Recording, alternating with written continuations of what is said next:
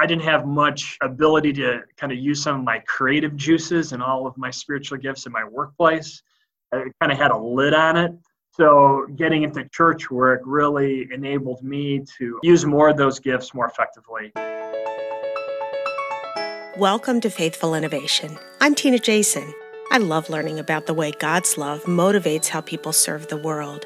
Hearing authentic personal stories deepens my understanding of how God transforms regular work and everyday encounters into acts of grace. Join me as I seek out ordinary people in cities, suburbs, small towns, and rural places who are doing extraordinary things. The goal to inspire a wholesome expression of faith in your life, ministry, or business. Today, I welcome Craig Mattes to the podcast. Craig came to church work from a 15 year career in the printing business because of his deep desire to share God's word with people. He's passionate about developing Christian community that blesses people beyond the church and gives the Holy Spirit an environment to do God's life transforming work. Craig has published a 40 day devotional and small group study titled Meet Jesus. He's also part of 5 2, a network that fuels Christian entrepreneurs who start new to reach new. Craig, thanks for joining me today. Thank you, Tina. The question we always get started with is if you would share your faith background growing up. Yeah, I grew up um, in a Christian household, went to Lutheran grade school, high school, eventually college too. And I would say the way in which, um, you know, I was discipled from my family, from my church. I mean, I really can't remember a day when I did not know and trust in Jesus. Uh, it was interesting just recently, I was looking through some old documents from like kindergarten, and it was hilarious because my kindergarten teacher wrote about how I often wanted to talk about Jesus, like even outside of God time. And it's like, wow, you know, your personality doesn't change so much. You know, there's ups and downs in the faith walk, but it was neat to see God was already doing some big work on me at a young age. Yeah, so that was evident really from yeah. so young. Yeah. So, as you moved into adulthood, how did your passion for sharing God's grace develop? Well, I think, you know, I really in college is the time that I really felt this the spirit kind of rekindle my faith in him. Even his grace coming upon me. I was falling into a real critical nature, like maybe through high school, beginning of college, and that was from, that was even from some of the folks I was kind of hanging out with. And then when I joined in on a Christian community at college, I just started reading the Word daily. I wasn't even like trying, oh, I should try to change this or this aspect of my, of my life. And one day a person actually made a comment. They didn't use this, they didn't say the word, Craig, you're becoming more graceful, but it was, they actually made a comment, wow, I'm seeing you being a lot less critical. And I was like, that is just amazing. That is entirely the Holy Spirit, God's Word, doing that work on me. And then from that point on, yeah, I mean, my my tone, my mannerisms, posture definitely became more graceful. Started a small group Bible study right outside of college. I was meeting people that I was inviting at jury duty in downtown Chicago that I brought in. And so that was some of God's early growings of me being an extender of grace out into my family, friends, community. When the Spirit does work within us, that's just so natural it just can yeah. pour right out in a very organic way. Yeah, yeah. He gets all the credit too, really. yeah. Now, you had shared with me that you were in the printing business mm-hmm. before you came into work in ministry. Tell us about that journey. Yeah, I mean, it was just right outside of college. Um, I was able to work for this. It was a color separator back then. That was when you would send film to a printer and not files. And really, and it's funny. So, whereas I'm in full time ministry now, we're certainly all missionaries and ministers wherever we are. It was a neat, neat opportunity where um, I had a supervisor who did not go to church, even was critical of a fellow employee who went to church often. So he was leading a three person team. Our supervisor, my friend Jim, and I, both Jesus followers. God got to use this opportunity. And one time there was a Chicago Bear player who was going to speak at a large church in our area. We invited our supervisor to come he came and then God just did some amazing work. And so, and then this gentleman uh, became a Christian, became baptized, and he was going to church two times a week. So it was just so funny how God was doing that. So I was definitely doing ministry during those 11 years. It just became, God was just making more and more clear as I was getting more involved in my church. I didn't have much ability to kind of use some of my creative juices and all of my spiritual gifts in my workplace. it kind of had a lid on it. So getting into church work really enabled me to use more of those gifts more effectively. What differences did you experience as you came into church life as a full time vocation? So I was doing customer service production work, and you've got orders that come in, and when you, I would see a project through, and you give it to the departments, and they're getting paid to do their job. Then you work for a church, and you're involved with volunteers who don't get paid, and they might be on their own timetable too as well. So that was, I remember uh, my last church uh, leading the small group ministry. I brought on a coach who was deep into the business world and he had like 10 leaders small group leaders that he was ministering to and he i was seeing with him he's like getting really frustrated because they weren't all complying as he wished they would so i was kind of and i already been doing church work at that time probably six years so like yeah i kind of learned through that and you just have to um, work with people where they're at disciple them pray for them be patient be humble and let god's spirit do his work on people take some humility patience we learn it's not really our timetable. yeah, it's definitely his. Yeah. and he's working on all of us at different timetables. So mm-hmm. as, as much as he is, we have to think back, God looking at us and how patient he is with us and maybe reflect that back on others. Absolutely.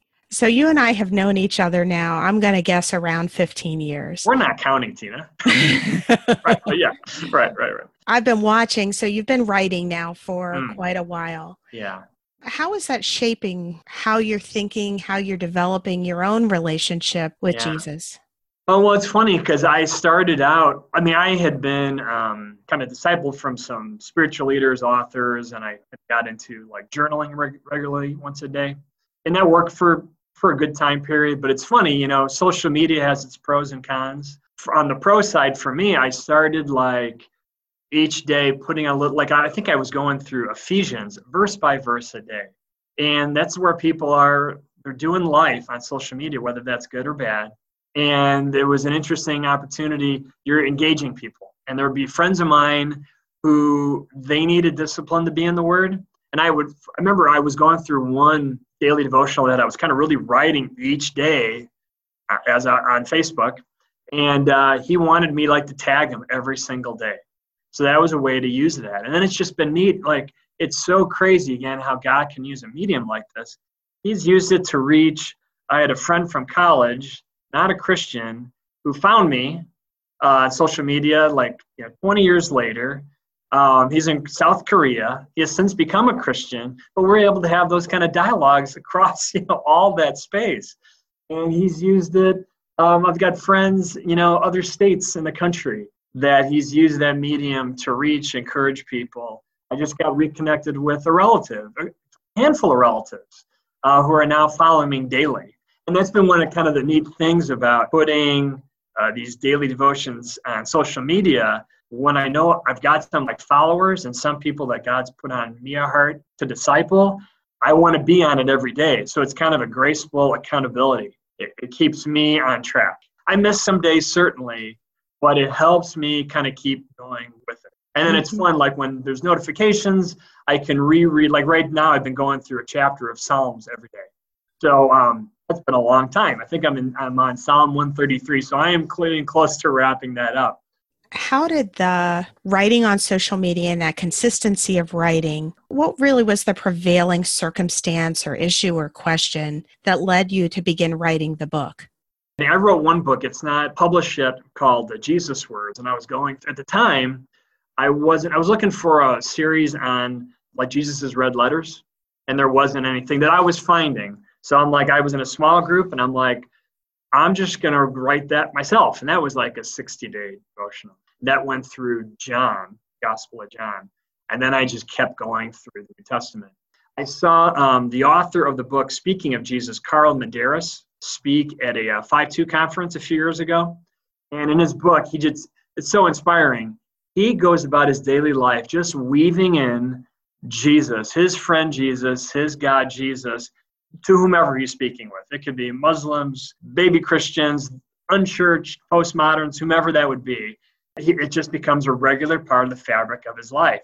And I thought that was so inspiring. But I'm at this conference going, not everyone is where Carl Medearis is at. Carl Medearis characters spiritually. Um, they might know Jesus a little bit, but there's some big discipling opportunities. So I, I even messaged him too when I finished the book. So I, I went into it with this kind of twofold approach. One, for our own spiritual life to grow in Him, let's spend daily time, let's go for 40 days, getting to know different characteristics on who Jesus is.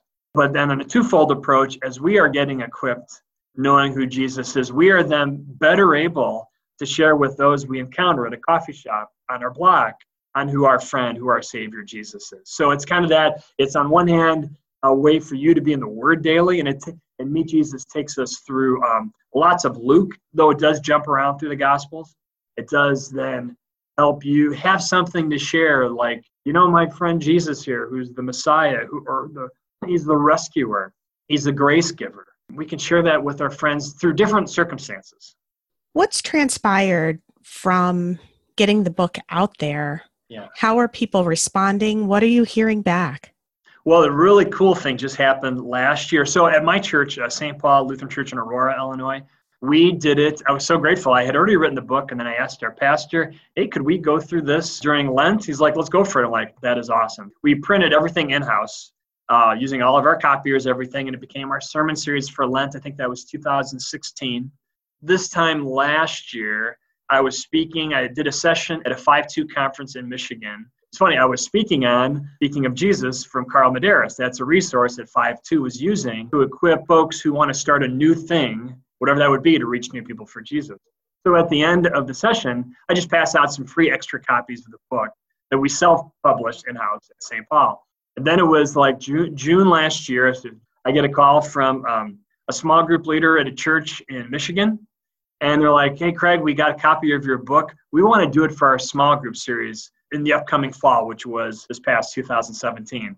And I'm like, cool. And I go, I didn't have it. Again, we did it in house. So I talked to Bill Woolsey from 5 2. Like, Bill, hey, could we get this published? I want to give kudos to, to 5 2 as well. And we've got some promotional pieces in, inside the book to help people better understand the ministry of 5.2. Um, he says, let's go for it. And so, and they had 600 adults go through that book. They started out kind of incrementally. I think their first order was like 250 and then as they were getting the word out last summer, I keep getting, okay, Craig, we need another 50, we need another 100. I think we got to maybe 400 copies actually printed because you had some like married couples sharing the book. On the smaller scale of things, um, my wife has been using it. She's been discipling two young ladies who really came to faith maybe six months, a year ago. And she's been using it. So it's a 40 day devotional. You could read it, you know, 40 days in a row. And after every seven days, there's like a small group questions to discuss. They just take one day's devotion every week when they meet and just unpack that. So these are newer Christians who are being discipled to, to learn more and more about who Jesus is. So it can be done in these various ways. So those have been the two big things that I've seen happen. One of the things that's making me think about is there's a couple aspects to this. One right. is the process of writing and developing that and kind of yeah. finding your voice right. and developing the initial manuscript. Then there's desire for oh we want to use this. Right. and so now there's a whole nother element of getting the book produced in a form that you can easily send it to people. You talked about what you did to take the first step in calling yeah. somebody who had already been that route. Who's come alongside you in the process of publishing your first printed work we had a, graphic design person help put the get, put the thing together, and he actually used some of my same graphics that I use at St. Paul, but it was able to package it in a nice thing. Uh, so yeah, five two definitely was just huge and helped me get that on shelves. As people have purchased it and read it and used it, I'm curious about the feedback you're getting and the shifts people might be making in their own walk with Jesus. Yeah. What is shifting for them in maybe how they used to be in relationship with Jesus that maybe this book is just helping them take a different perspective to the relationship? What are you hearing? I guess the thing I'm most closely hearing is probably with the ladies that my, my wife is discipling they met at a coffee shop not too long ago. They were outside and I was inside. But uh, when I came to their table, I was just saying hello, just to hear how these ladies just better understanding grace, better understanding Jesus' love, better seeing God not as this God that's far away, but one that we can have an intimate relationship with. What do you feel like are lessons that you're learning in the process? With the book, it includes there's a time for like an outreach opportunity. So if you're listening out there and you're a church that's interested uh, grabbing this book, doing it as a series. I wish I would have hit harder working with our groups to really, really living out. So instead of just reading the book, taking it in, practicing, to really apply it to their lives, not just even singly, but how can they apply what they're learning with their group and to be in the community, being that presence and help, you know, helping really because we have Jesus living in us, so we carry his presence wherever we go. So I would gently push that that envelope more. I wish I did that. So I'm wondering what you're learning about yourself as mm-hmm. you write and put those thoughts that are birthed out of you out yeah. into the world for other people to start to engage with. Well, I guess I just learned that I don't have all the answers, and it's just so important that we're in the Word. Yesterday, I didn't open up my time in the day to be in the Word, and it, I would say it infected, not infected me, but maybe it did infect me not being in the Word that day. I am definitely passionate about um, helping people engage daily. The evil one is always trying to accuse and throw out, throw out lies that try to get in our heads. I remember I was going through a tough time in life, and I had a friend who shared, "What tape are you playing in your head?" And so maybe I was I was listening to the evil one's voice, and I wasn't enough taking in what God's encouraging, graceful, merciful word would be sharing with me to transform my life, to encourage me, to empower me. We don't have all the answers, and so God's word is just so full of wisdom and guidance. And I don't know how I would live my life without being led and guided by Him. What are you learning about other people as you see them engage? Um, that we are all on different paths. You know, he's working with all all of us on different um, tempos. You know, some people might just grow in their faith walk crazy. Some may do it at a snail's pace, and I think some of that is involved. And we all have different stories, different things of ways of hurts, issues, how we're raised, that impacts us. So, so we can't just impose our our life path on another. God is so patient with us why did it take so long for Abraham to uh, and Sarah to have a baby? Or why did it take so long for, for God to call out Abraham to leave his country?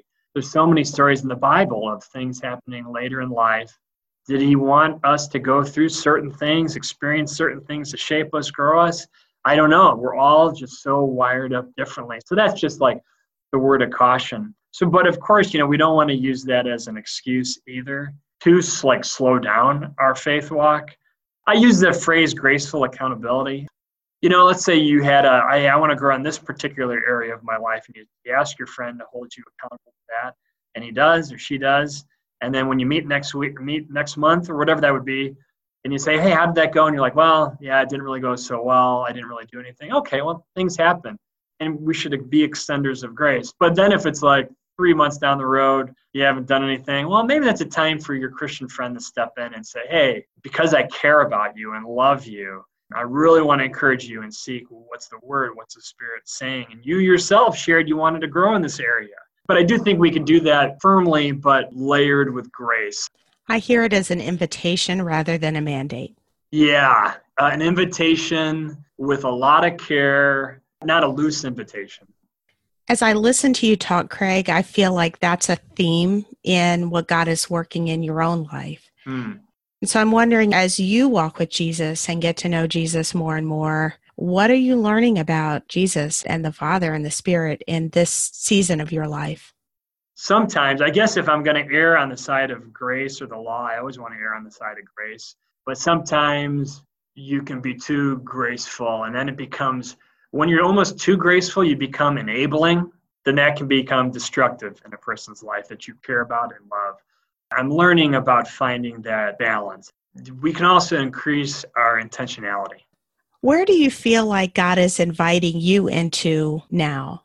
That's a good question. Um, yeah, well, it's been interesting. I've been getting involved in uh, a ministry for reaching Muslims outside of church work, just involved with para church organization it's been neat here at St. Paul. We've got a uh, an adult Bible study hour. We've been unpacking some materials actually from Lutheran Hour Ministries, The Challenge of Islam. We've got about 30 people in our group, and we have had some really challenging, amazing conversations. And it's uh, and through those conversations, whereas we're talking about reaching a specific people group, it has brought up, I hope for me, for the others, of how to reach people in this world. So we're having conversations like some things came up that some folks were challenged in an approach for reaching Muslims. We want to listen to people of other faiths, hear their story. Paul's approach in Acts 17 at the Areopagus, so as he's reaching the Athenians, he was hanging out in that culture. And these folks, you go back to Acts 13, you see Paul doing a different approach. He's reaching Jews. So they've got the Torah, they have the Word, they know the history of God. He can touch on those things with Jewish people. But when he goes to Athens, they don't have that. They're Gentiles. They don't have that background. So he's aware of the surroundings. And it's really neat because I was just reading it. Now he says, um, You're a very religious people. He's actually kind of almost complimenting them. You've got all these shrines, but then he touches on something that meets them where they're at. Yet I see you following this unknown God. So let me unpack who that is for you. But in all that conversation, he never demeans them. So that's something in our culture because Christians uh, people love Jesus for the most part, but they're not so happy with Christians. And we can come across as judgmental, intolerant, lack grace. And some of that's true, and some of it may not be true, but the perception is there. So we have to work through some of those perceptions. We may need to be patient because you look at the end, only some came to faith, not like the thousands. I mean, there was there was that impact in other places in the Bible, but so do do we as churches as well? Because it's sometimes sad you hear i hear um, churches and new starts get cut their ministries cut short because it didn't take it was too long. You haven't reached enough people. Wow well we're living in a totally different world. We're living in a post especially in north america we're living in a post-christian world. Some of this may take time. I was talking with or i had met i was at a church that uh, uh a missionary spoke a missionary in spain. He was there for eight years and a neighbor knocked on his door. Somehow they had a conversation, and the neighbor said, Now I'm willing to talk with you about faith matters. Because I first didn't trust you, but now, over eight years, I see how you live your life, how you show love to people, how you engage with your family or your friends. So a trust was built. Now we can talk. Like, wow, that so that's a re, that's a reality. It's in the relationship. Yeah, yeah, absolutely. It's going to be the word doing the transforming work, but it's it's it's all of this is gaining the hearing, right? Mm-hmm. That's what we want to knock down these walls so it's God's word, the spirit will transform these lives. But we so yeah, it's been a lot of learning. And I hear the reminiscence of Carl Medearis's voice that just points to Jesus. Mm, right. You know, it's in a very loving uh, natural, organic way. That's what I. I wouldn't say I'm even there yet, mm-hmm. but that, you know, uh, Medearis is such an example. Uh, mm-hmm. It's inspiring. And developing the language to do that. How are each of us going to communicate that in our own unique way, right. based upon our own relationship with God? Right. Craig, if, if you would give a word of encouragement to somebody who might feel be feeling a, a nudge from God, but feeling timid about that, in whatever way that it might be, how, how might you encourage them? When we get on fire for something, we're like, okay, I'm going to go, like, I'm a runner and I started running 2003. I started with, first I just started, maybe I ran around the block and I got up to 5K, then a half marathon. I actually then ran a marathon where I never would have thought I would have done that. I grew incrementally.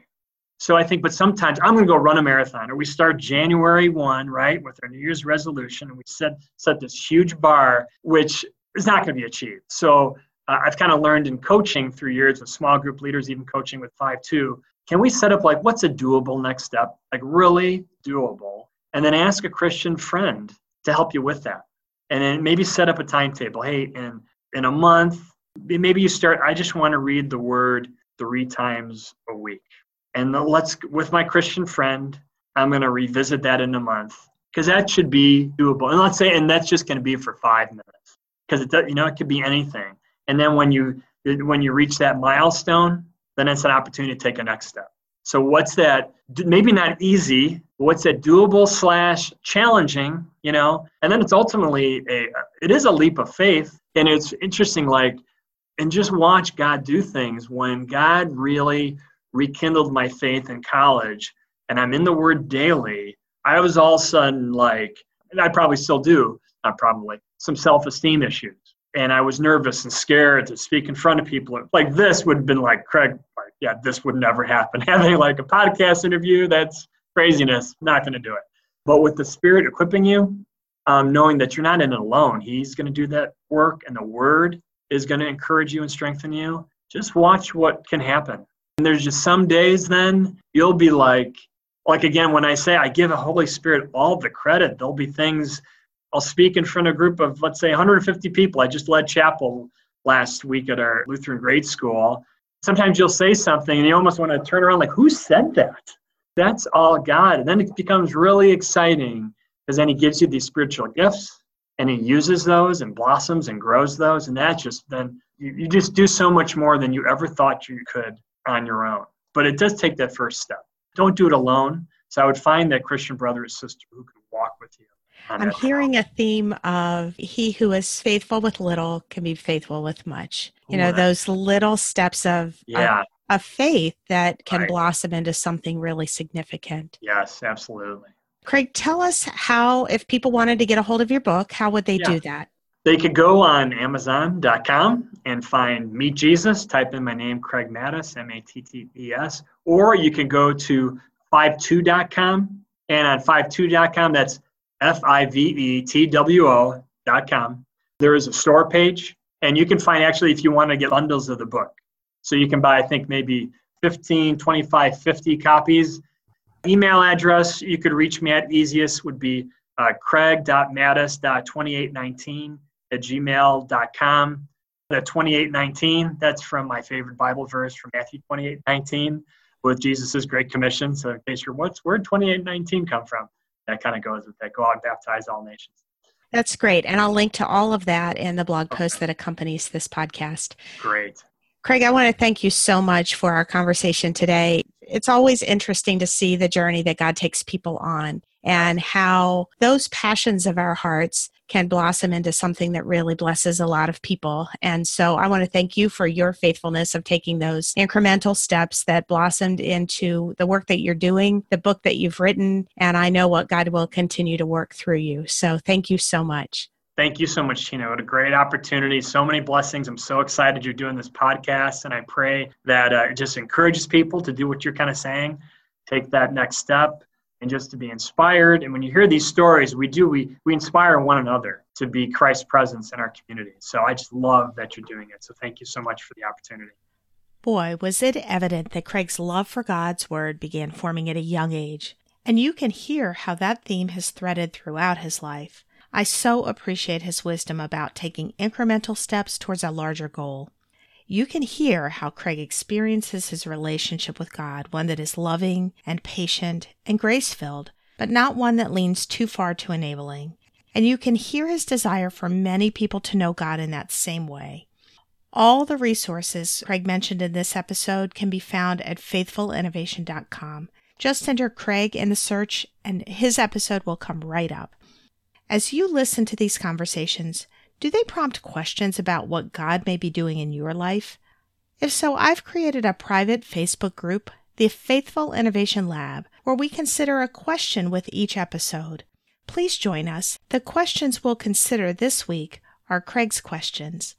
For whatever God is prompting in your life, wherever you are in process right now, what is a doable next step? And who might you share that with? Who could help you move forward? Thank you so much for listening today. If you've enjoyed this podcast, please share it with others. I also invite you to subscribe and leave a rating or review on iTunes or Stitcher. Make it a great week and find your unique way to share the love of God with the people you encounter. Bye for now.